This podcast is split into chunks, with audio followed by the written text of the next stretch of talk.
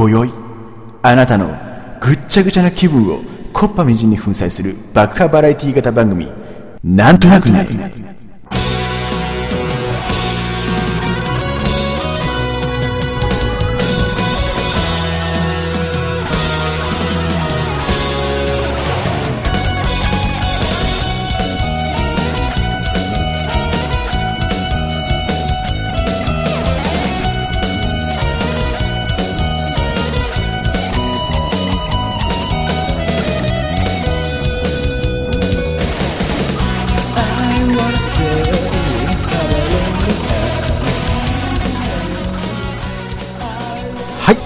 始まっちゃいました。なんとなくねのお時間です。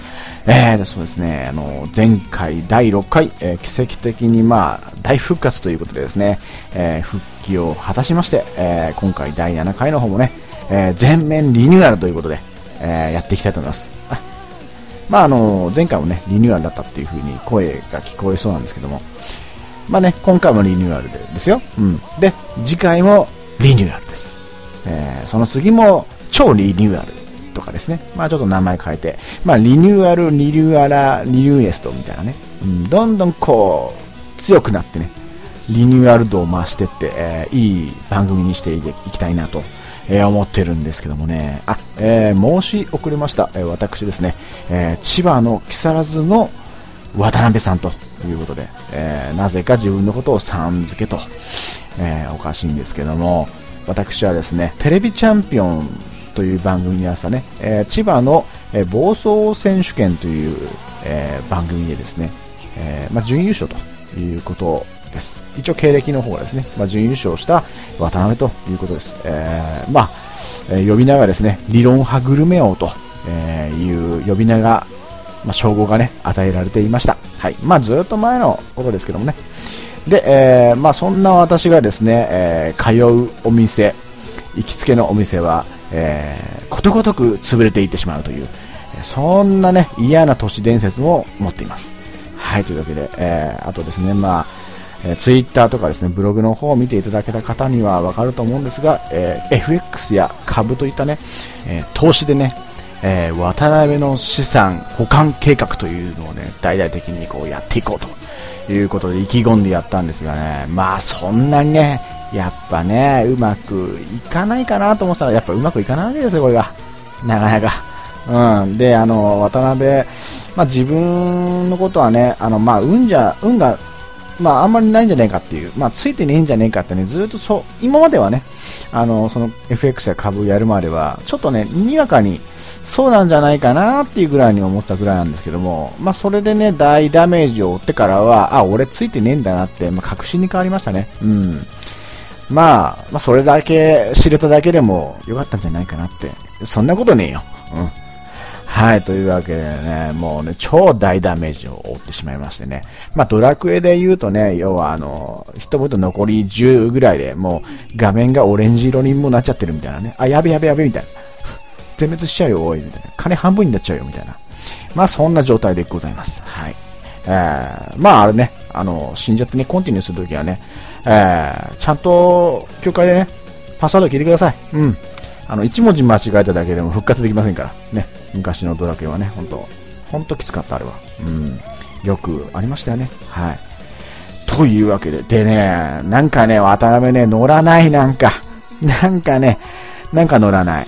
うん、なんか、いつもと違うっていう風に、まあ、お気づきになってる方は、ものすごく渡辺に、のことを愛してると思う。うん、よくわかってると思う。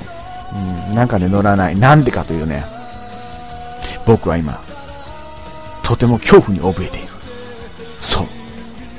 この今自分の部屋を占拠しているテロリストがいるんだ。それは、黒い羽を持った、そう、あの悪魔の、悪魔の昆虫ゴキブリだ。もうね、あの、部屋入ってきてね、えー、これ収録しようと思ってね、電気つけたらね、さささささってなんか、目の前をこう横切る、なんか黒い物体がいたんだよね。うん。しかもな、パソコンが置いてある机の上をね、えー、縦横無尽に走り回ったんですね。気持ち悪い、本当に。もう、どうしていいかね、わかんなかったんだけどね、もう、俺ね、あの、殺虫剤がね、もう殺虫剤ってね、皆さん使います俺ね、殺虫剤はね、あの、そもそもあれってほら、なんだっけ、なんか、一時期ニュースになったじゃないですか、あの、人型ホルモンじゃなくて、なんだっけ、あの、ホホルモン、ホホルモン、ホルモンは持つ、ホホルモン焼きうまいみたいな、じゃない、違う、なんだっけ、あのね、なんかあったじゃん、なんか、あの、男がなんか子供を産めないような体になっちゃうみたいなさ、そういうので結構ありましたよね、あの殺虫剤が原因だとか。うん。やっぱね、人体にとってね、殺虫剤ってね、良くないと思うんですよ。うん。あとほら、なんかいろんなところにね、こう、やっつけようと思って、こう、プシューってやると、えー、物にかかったりするでしょ？あの、壁とか、いろんな、あの、家具とかね、物とかにね。もうこんなパソコンの中にかかったらたまったもんじゃないもん。うん。なんかあの、テッカテッカ光っちゃってさ、あれ、ついたらさ、なんか、なんか油みたいなの？うん。あれであれだもんね、あの、毒で殺すとか、そういうのじゃないもんね、あのスプレーっていうのはね。ゴキブリの表面に、えー、あの油みたいなのを塗布して、えー、要は塗りつけて、えー、息をできなくして窒息、窒息させて殺すという原理なわけですよ。うん。そう。だからなんか、あれがね、なんかね、あの、要は、体に良くないものなのにそこら辺についちゃうのがもう渡辺良くない。もう、使いたくない。というわけで、えー、バルサももちろん炊かないというわけで、えー、まあ掃除機でね、えー、吸い取ろうと思ったんですけども。まあ、早いわけですよ。ブリコちゃんは。うん。多分今日はね、ブリコちゃん。まあ女の子だね、あれね。ゴキブリコちゃんだね。うん。まあね、あの、お年頃ですよ。あの、ピチピチです。うん。あのね、あのおばちゃんとかじゃない。うん。あのね、羽が生えてなかったからね。まあ、真っ黒じゃないね。うん。真っ暗なやつもね、すごい動きが速いから、成虫もね、動きが速くても怖いんだけどね、飛んでくるしね。あのー、そうじゃなくて、まあ、ちょっと中間ぐらいの、あの、ちっこいのいるじゃない。一番最初の、あの、白い線入ったやつ。ちっこいやつ。あれはもう本当に動きが遅いし、え小さいし、なんかそんなに恐るるに足らずみたいな。なんだけど、あの中間のやつがね、一番なんかちょっとキモいね。あれ気持ち悪いね。なんかあのテカテカテカテカしちゃってね。体があの赤茶色に光っててね。まあ、動きはね、あの、成虫みたいに、あの速くはないんだけど、まあ結構、あのでも速いな。うん、速かった。今日のは速かった。今日のは元気だった。うん。やっぱあれな、ピチピチだ。ピチピチギャルなんだな。うん。やっぱ、ブリコちゃんだな。うん。まあ、そういうわけでね。いや、ダメだな、本当に。今日は全然ダメだ。ああ、今日は全然調子が出ない。というわけでね、えー、なんか余計なことをちょっと喋りすぎてしまったのは気がするんですけど。えー、とりあえずね、あの、今のね、ニュースで僕が言っておきたいことが一つあります。えー、今ね、話題になっているというか、まあ、ニュースでやっている、えー、まあ、事件でね、えー、6億円を、え、なんか警備会社から盗み出すという犯罪があったんですけども。あれはね、あの、僕がね、すげえ怪しいなって思うのは、あのー、一人、中にね、常駐する警備員がいて、まあ一人だけだったんだけど、まあその人をなんか拷問されてね、なんかあのパスワードをあの聞かれて、まあ口を結局割ってしまって、えー、盗まれてしまったということなんだけどね、あの人はね、なんかちょっと怪しいなって思うんですよね。うん、何が怪しいかっていうとね、普通というか、あの、バットで殴られたり、なんかナイフで刺されたりとかなんかいろいろすごいことされたみたいな感じなんだけど、あの、その警備会社に働くね、一社員が、そこ、なんか命を落としかねない危機に面しているのに、そこまでなんか、口を割らないかなっていう、なんか軍隊じゃないんだからさ、うん、軍人とかじゃないんだから、なんか俺はここで死んでもいいから口を割らないみたいな、そんなのじゃないんだからね、まあ、普通に会社に働いてる、まあ、社員なんだから、それであんなね、拷問されたらね、まずね、あの、殺されると思ってね、すぐ言っちゃうんじゃないかなと思うんですよね。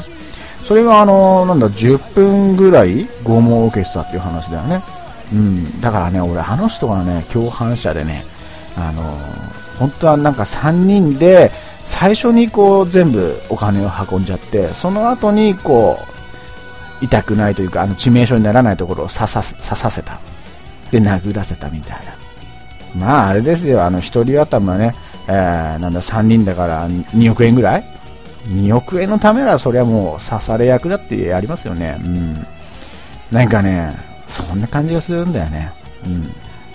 あとね、あの、本当にね、あのー、えー、まあ、上原美優さんにはね、えー、お悔やみを申し上げたいんですけども、本当に自殺ということでね、えー、本当に残念な結果になってしまってね、まあ、とても、まあ、悲しい出来事だったんですけどね、うん。あれもね、なんかでもちょっとおかしいなって思うのはね、なんか、彼氏と一緒にいたのに、なんか2時間ほど外出させて、その間になんか自殺したっていうことですよね。それもなんかおかしいんじゃないかなと思ってね。人がね、人が一緒にいるときに、まあまあ、ましてその彼氏というかね、そういう方が一緒にいるときにね、わざわざそれを外出させてまで、その間に自殺をするかと。しかも自宅にね、前日にかなんかにかけて、えー、なんか、実家に帰りたいとかね、すごい、なんか死にたいとか、えー、言ったのに、まあ、その自殺する、なんだ、ほんの数時間前ぐらいかな、なんか、また電話かかってきて、まあ、全然平気だよというふうに言ったということでね、何かね、ちょっと裏があるんじゃないかな、まあ、簡単にね、自殺って片付けられるような事件じゃないんじゃないかなと思うんだよね。うん。まあ、そのね、自殺っていうのもね、あのー、まあ、結構ね、これは、まあ、知ってる方は知ってると思うんですけども、えー、日本の、まあ、検視というものがありますよね。要は死んだら、えー、どんな、えっと、事件性があるかどうか、うん、あの犯罪性があるかどうかっていうのを要は、えー、死体を、えー、検視して、えー、それを見極めるんですけどもその検視っていうのもね結構件数が少ないみたいなんですよね。まあ要はあの事件性があるんじゃないかなっていうものに関しては検視をするらしいんですけど、まあ、自殺とかいう風にね診断されちゃうとねもちろん検視なんかしないと思うんで、えー、でしてであの検視をした後にさらに、えー、それで事件性が、えー、犯罪性がね、あのあるというふうに判断された場合には、えなんだ司法解剖と、え司法解剖で詳しい死因を調べるということになるみたいなんですけども、まあ、その司法解剖もね、えこれがね調べてみると大体あの各都道府県でね、えこれまああの各都道府県によってまちまちなんですけども、えー、すごいねあの少ないところだと本当に1%とかね、えー、まあ多いところで10%未満ぐらい、まあ、平均してだから5%ぐらいじゃないかな、まあ、あの死亡している人数に対してなんですけどね。だからまあ中にはねその本当に自殺っていうのもあるからねそれが全てとは言えないんだけど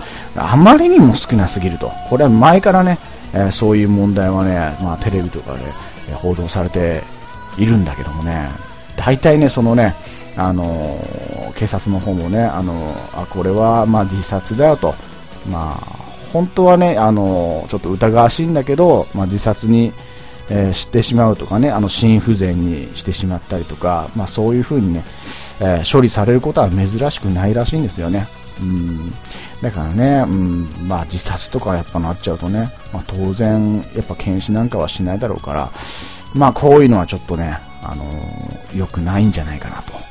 まあそういうのでね、本当は犯罪絡みでの死因なんだけど、自殺として処理されてることもね、結構あるんじゃないかなと思うんですよね。まあ、あのー、まあちょっと真剣な話はね、ここら辺にまあしたきまして、まちょっと暗くなっちゃうんでね、えー、話変えるんだけど、まあ昨日ね、テレビでラストサムライっていう、まあ、映画やってましてね、あれ、まあ、俺は映画館でやってる時に、まあ見に行ったんだけどね、ちょこっとだけ最後の方ね、だけ見たんだけどね、うん、なんかね、なんていうのかな、あの、大量にね、あのー、映画館に見に行った時はすごい感動したなって思ったんだけど、なんかミスチルもね、なんか歌で歌ってたように、まあ、大量の人間がね、死んでいく映画っていうのはね、どうなのかなって。まあ、最近ね、ちょっと年のせいかね、そういう風に思うようになりましたね。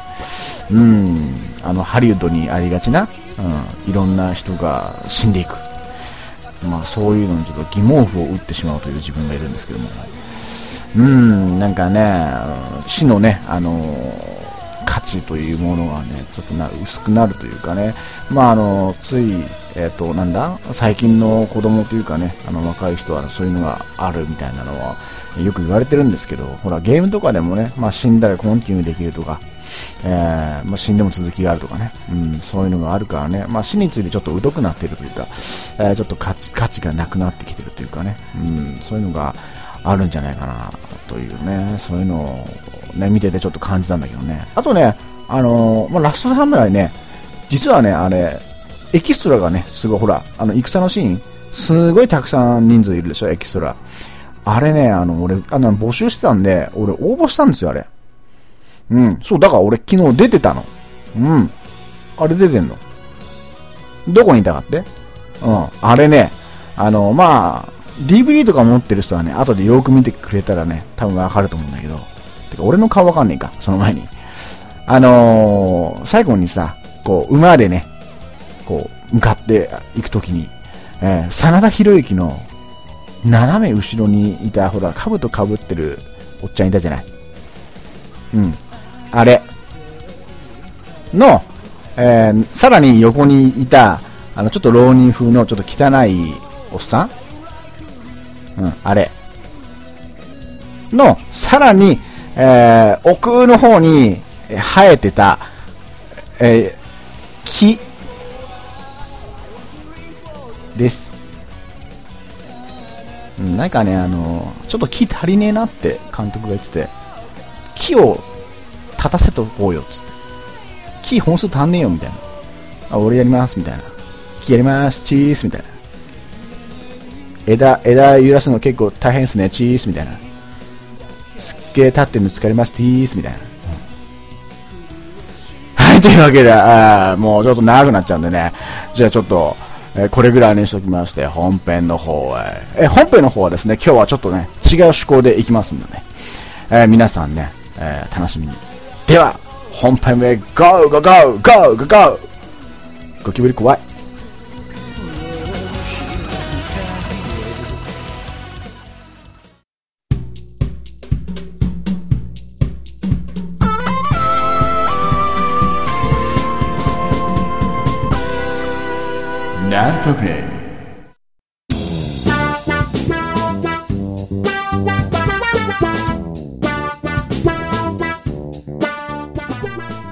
ようこそ都のワンダーランド、なんとなくワールドへ。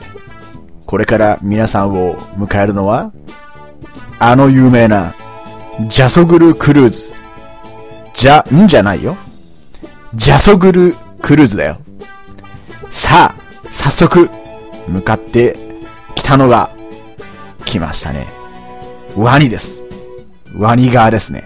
ワニ側のバッグが皆さんを出迎えました。特に何もないです。はい。特に。ワニ側なんでね。うん。ただ、まあちょっと高級かなっていう風に見てください。次にやってきたのは、おっとこれはあの首の長いキリンさんですね。なんだ、キリンかなんて、安堵する表情が見えますけど。あんまり安心しないでください。キリンは案外、ああ見えても、キリン同士で争うときは、あの長い首をぶつけ合うほどに激しい生き物です。しかし安心してください。ここにいるキリンさんは、キリン柄を着たおばちゃんです。うん、全然問題ない。ただ文句言ってくるだけです。なんかね。うん。独り言すごいくっちゃべってるだけです。まあまあ、聞かないでおいてください。まあスルーしてください。おっと、次にやってきたのが、ヒョウですかこれは。これはヒョウですね。ヒョウは足が速いから皆さん逃げられませんよ。気をつけて。しかし、安心してください。ここ、なんとなくねワールドのヒョウと言っても、それはヒョウ柄を着たおばちゃんです。うーん。何か言ってくるって言ってもね、あの、ちょっと値段が高かった時に値切りを入れてくるぐらいです。安くしてよって言ってくるけど、まあ、軽くスルーしてあげてください。おっと、次に向かってきたのは、これは、これは危険ですよ。あの、百獣のライオンです。これはいくらなんとなくねワールドでも、ちょっと危険です。おっと、皆さん気をつけてでも、安心してください。ここ、なんとなくねワールドのライオンはですね、あの、タカトシのタカです。タカが着ているライオンマーク。ね、大丈夫でしょ？何かしてくるって言っても、ファミレスの人気メニューが当てられないよっていう泣き言を言ってくるだけですから、まあ勘弁してやってください。さあ、次にやってくるのはどんな動物でしょうか？おっと皆さん、気をつけて。あれは、あれはダチョウです。ダチョウと言っても馬鹿にしてはいけませんよ。足が速いですからね。あの力強い後ろ足で蹴られたら、ひとたまりもありませんよ。しかし、安心してください。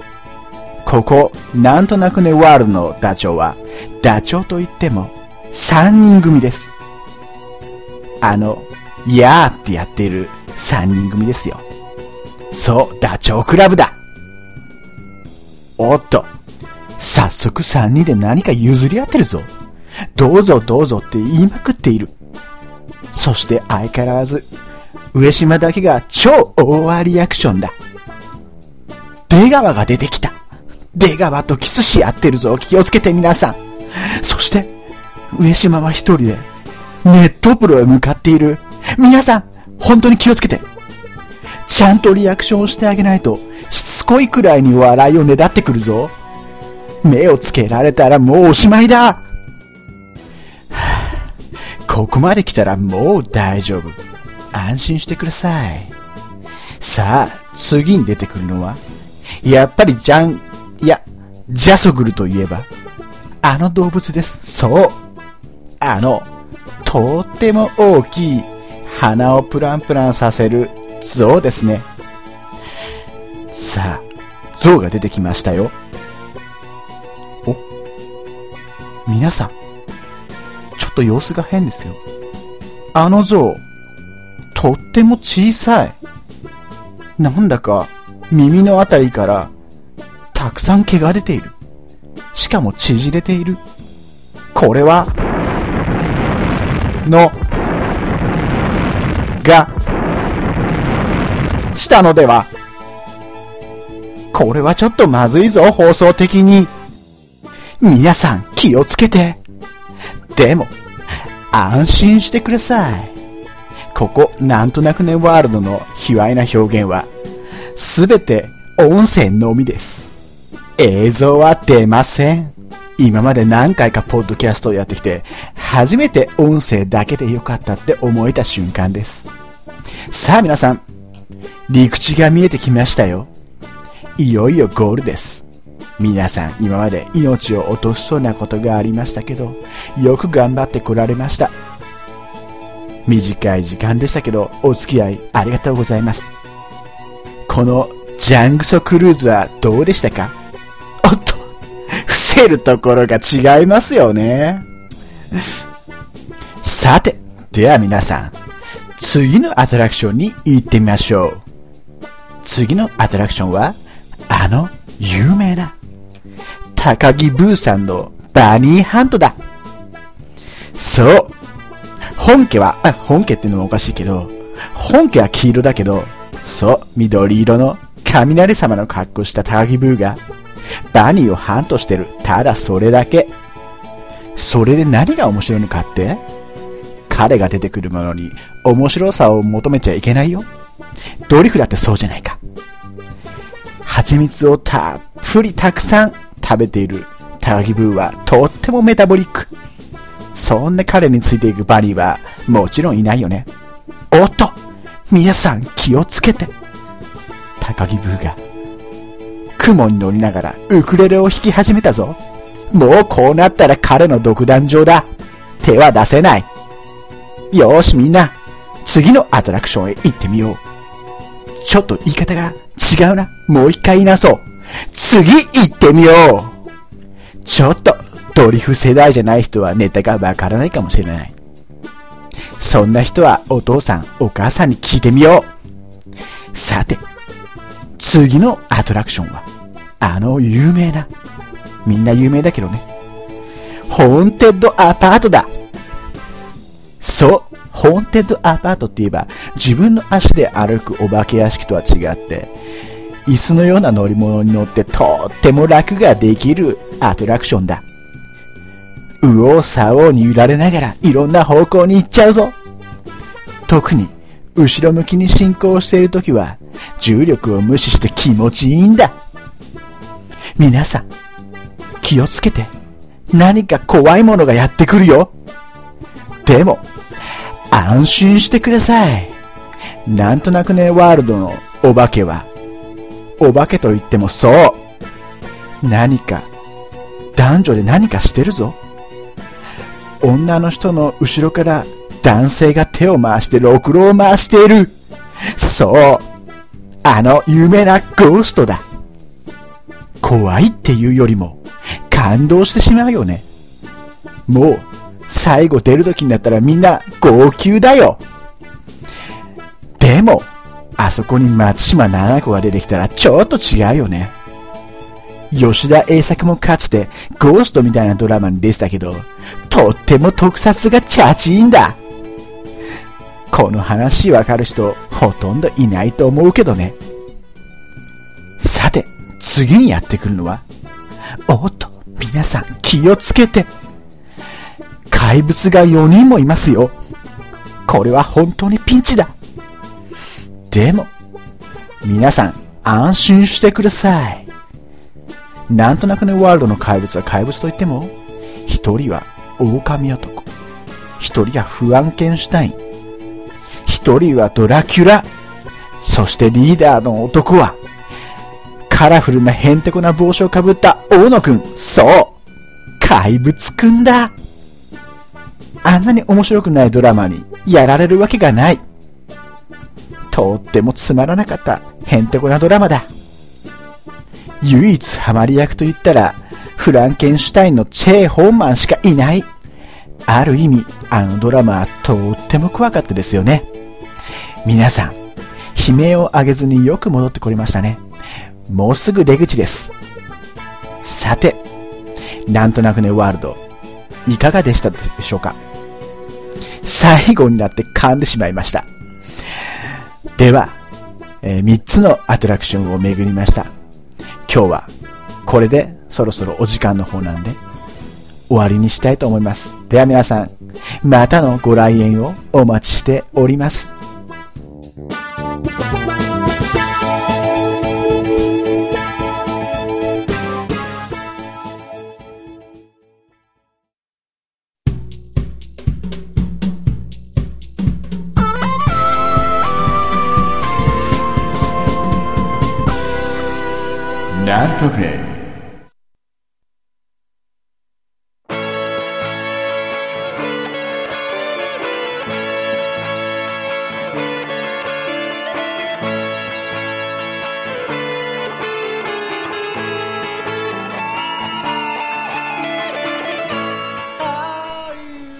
はい。というわけで、エイニングというわけでですね、さあ皆さん、えー、今回のなんとなくね、第7回、えー、まあメインはね、えー、なんとなくね、ワールドということでお送りしましたけども、皆さん、どうでしょうか？うん、まあ自分的にはね、あのー、かなり時間がない中というか、まあ全くね、ほん、今回はね、本当はね、あの、全くアイデアが全然浮かばなくて、で、まあツイッターなんかでね、日曜日ぐらいにちょっと配信するって言っちゃった手前、まあどうしてもね、期日が、まあ日曜日ぐらいだなと思ってね、まあちょっと今回遅れちゃったんだけど、えー、やっぱりそうやって期日をね、決めちゃうとね、ちょっとかなりプレッシャーというか、えー、期日に迫られるとなかなか出て出てこないもんでね、まあ直前までというかね、実際撮り始めるまではっきり言って、なんとなくね、ワールドの話というのは全く思いついてなかったんですよね。まあ要は、あの、流れ的に、え撮ってる流れの本当に即興で、もうその場その場でもう思いついたことをもう話してたらこういう風になったっていう、えー、まあ、事前に本当は今回はね、いろいろね、考えるつもりだったんだけども、まあ、全然出てこなくてね。まあ、結果としては、まあ、その、やってみたら、取れたなって、そういう感じなんですけどね。まあ、自分的にはね、まあ、即興にしては、まあ、よく、アイデアというか、いろいろ出てきたなというふうに思うんで、まあ、やったらできちゃったっていう。うん、まあこれがね、あの、事前にね、あの、もっと考えられたらね、えー、いいんだろうけどなと思うんだけどね。うん、はい。そういうわけで。で、えっとですね、まあ、あのー、まあ、終始、まあ、本編の方というかメインは、なんとなくね、ワールドになってしまって、えー、んですけども、まあ、本来はね、えー、情報番組、えー、まあ、ニュース番組として、やっていくということで、しつこいまあ前回言ったからね、そうやってね。うん。言っちゃったんでね、まあね、あのー、みんなからのおすすめとかいうのはね、メールは来ないんで、まあ自分のおすすめはね、毎回一品ぐらいはちょっと紹介していきたいなと、えー、思ってるんで、今回はね、ちょっと一品また紹介していきたい、いきます。えーとですね、あの、まあうちはね、前の回でも多分話したと思うんだけども、まあ、アリとかね、ハエとかね、よく出るんですよ。うん。なんか、あのハエもね、すごいなんか、この時期になってくると、だんだん暖かくなってくると、天井にね、今の天井に、あの、すごい数のね、ハエがね、なぜかね、天井なんだけどね、びっしり天井にね、止まってるんですよね。その数たるものは、もうなんていうのかな、もう、おっさんの髭剃りの後ぐらいな。うん。あんな感じの密度ですよね。もうびっしり。もうあの、要は、日の丸弁当に振りかける黒ごまのような感じのね。びっしりもう天井に、ね、すごい数なんですよ。もうね、何匹取ったかね、なん、多分ね、あの、見けたら絶対言ってますよ。な、な、100何匹とかね、まあ、多分300匹ぐらいは取ったんじゃないかな。うん。で、まあ、連日ね、まあ、しょうがないから、あの、ほら、スプレーとか殺虫剤でね、やるのもね、俺殺虫剤とかあんま嫌いでね、使いたくないんですよね。あの、結構ちょっと、有毒、やっぱ有毒なんじゃねえかなっていうね、あれね。あの、やっぱり吸わない、完全に吸わないってわけにいかないじゃないですか、シューってやったらさ、環境してもね。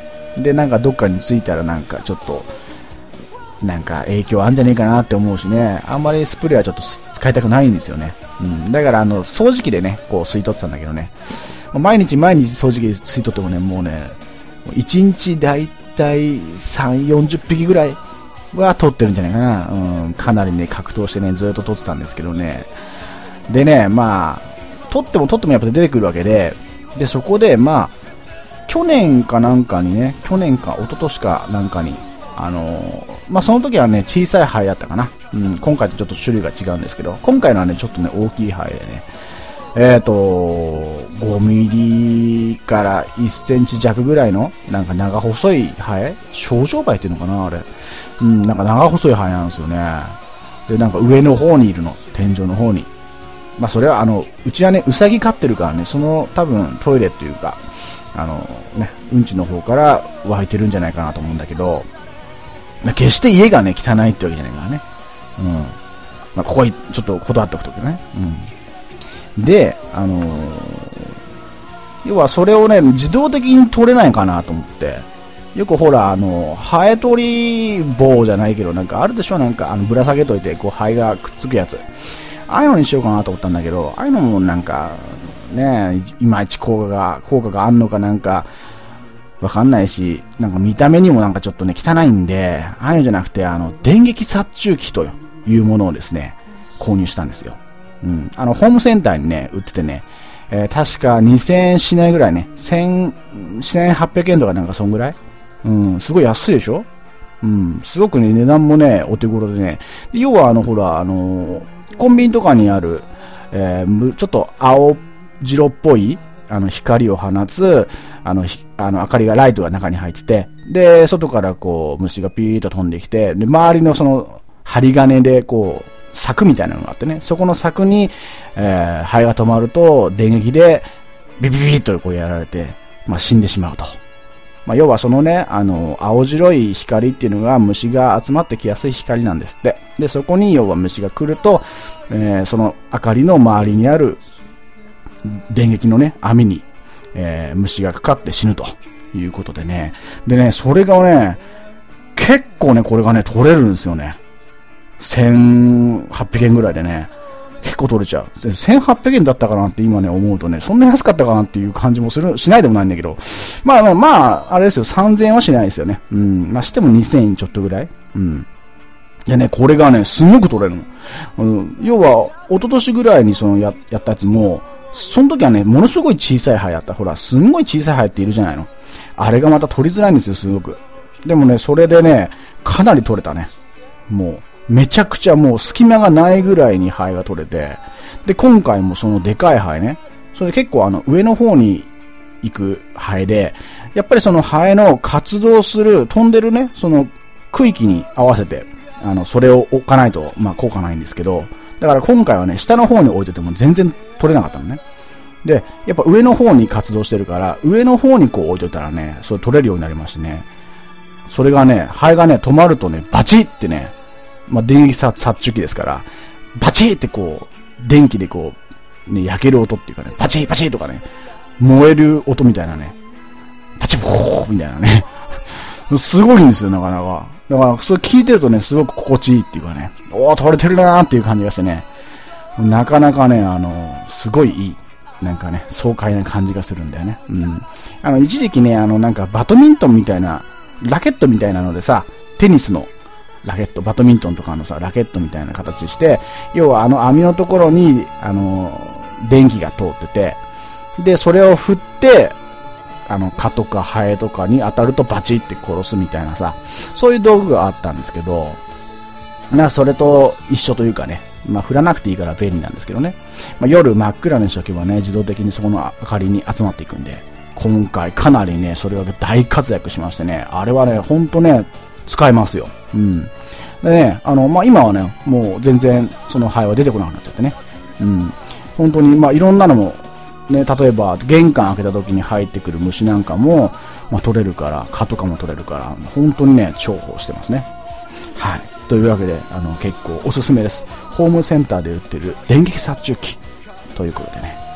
えー、それではですね、今回、えー、第7回のなんとなくねも、えー、これで、えー、おしまいということでですね、えー、最後に、えー、では番組の告知だけ、えー、しておきます。えー、なんとなくねではですね、皆様からのメールをお待ちしております。えー、メールアドレスの方は、nanto, naku, ne、えー、ローマ字でなんとなくね、えー、アットマーク、gmail .com ですね。えー、nanto, nakune アットマーク gmail.com です。えー、あとはですね、えー、ツイッターの方でも私のアカウントでつぶやいてますんで、よかったらフォローしてください。えー、みやび315、えー、miyavi315 ですね。はい。というわけで、なんとなくのブログの方もね、えー、チェックしてください。えー、もしですね、iTunes からとか見てる人はね、あのー、前の回とかね、出なくなることもあるんで、そういう時は、えー、ブログの方から全てね、あの、聞けますんで。えー、まあ、ブログの方はね、あの、Yahoo とか Google でね、なんとなくねっていう風に打ってくればね、えー、これがね、一番最初のページに出ない。な2ページ目ぐらいに出るのかな、多分。うん。あ出ますんでね、あのー、まあ、それをチェックしてもいいですし、あとはね、あのまあ、HTTP とかは承諾するけど、えー、アドレスの方がね、nan、えー、1079ne.caesar.net まあ、なんとなくね、まあ、等はね、10と置き換えて、なん nan10、えー、なくで 79ne.caesar.net と、えー、そちらの方でブログ欄見ますんで、えー、よろしくお願いします。あとはですね、あのー、まあ、僕はね、もう、この番組はね、もう一人で、もういいやというふうに思ってます。まあ、一人だとね、いろんなことができるんで、今回みたいなことも、まあ、一人じゃなきゃちょっとできないかなっていうのもあるんで、あとはね、あのー、まあ、一人もいいんだけど、自由にできる分、やっぱり何人かでね、あの、喋ってやりたいなっていうふうに思ってるんで、え今度ですね、あの、空想科学研究所という、ポッドキャストをね、やりたいなと思ってるんで、えー、まあ、どんなポッドキャストかっていうとね、まあ、あの、空想科学する研究所、まあ、そのまんまなんですけど、えー、まあ、そういうのをね、題材にちょっとやっていきたいな。で、私がまあ、所長なんでね、あとは書院の方をね、募集しております。えー、3人でやりたいなと思ってるんで、で、1人はね、女性がいいなって、アシスタントもね、女性がいいなって思ってるんでね。あともう1人なんかあの、あの、男性でね。うん。まあ3人でちょっとやれたらいいなって思ってるんで、えー、興味のある方はですね、まあメールか、えー、ツイッターの、えー、DM、ダイレクトメールで、えー、気軽にですね、言ってきてください。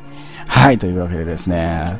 まあ、あとですね、まあ、ブログの方にもですね、あの、いろいろコーナー、まあ、随時ですね、あの、コーナーへの応募、募集、あの、募集しておりますんで、えー、よかったら、えー、コーナーへのですね、あの、応募の方もお願いします。では、えー、なんとなくね、第7回、これにてお開きというわけで、では8回でお会いいたしましょう。さよなら、さよなら、さようなら。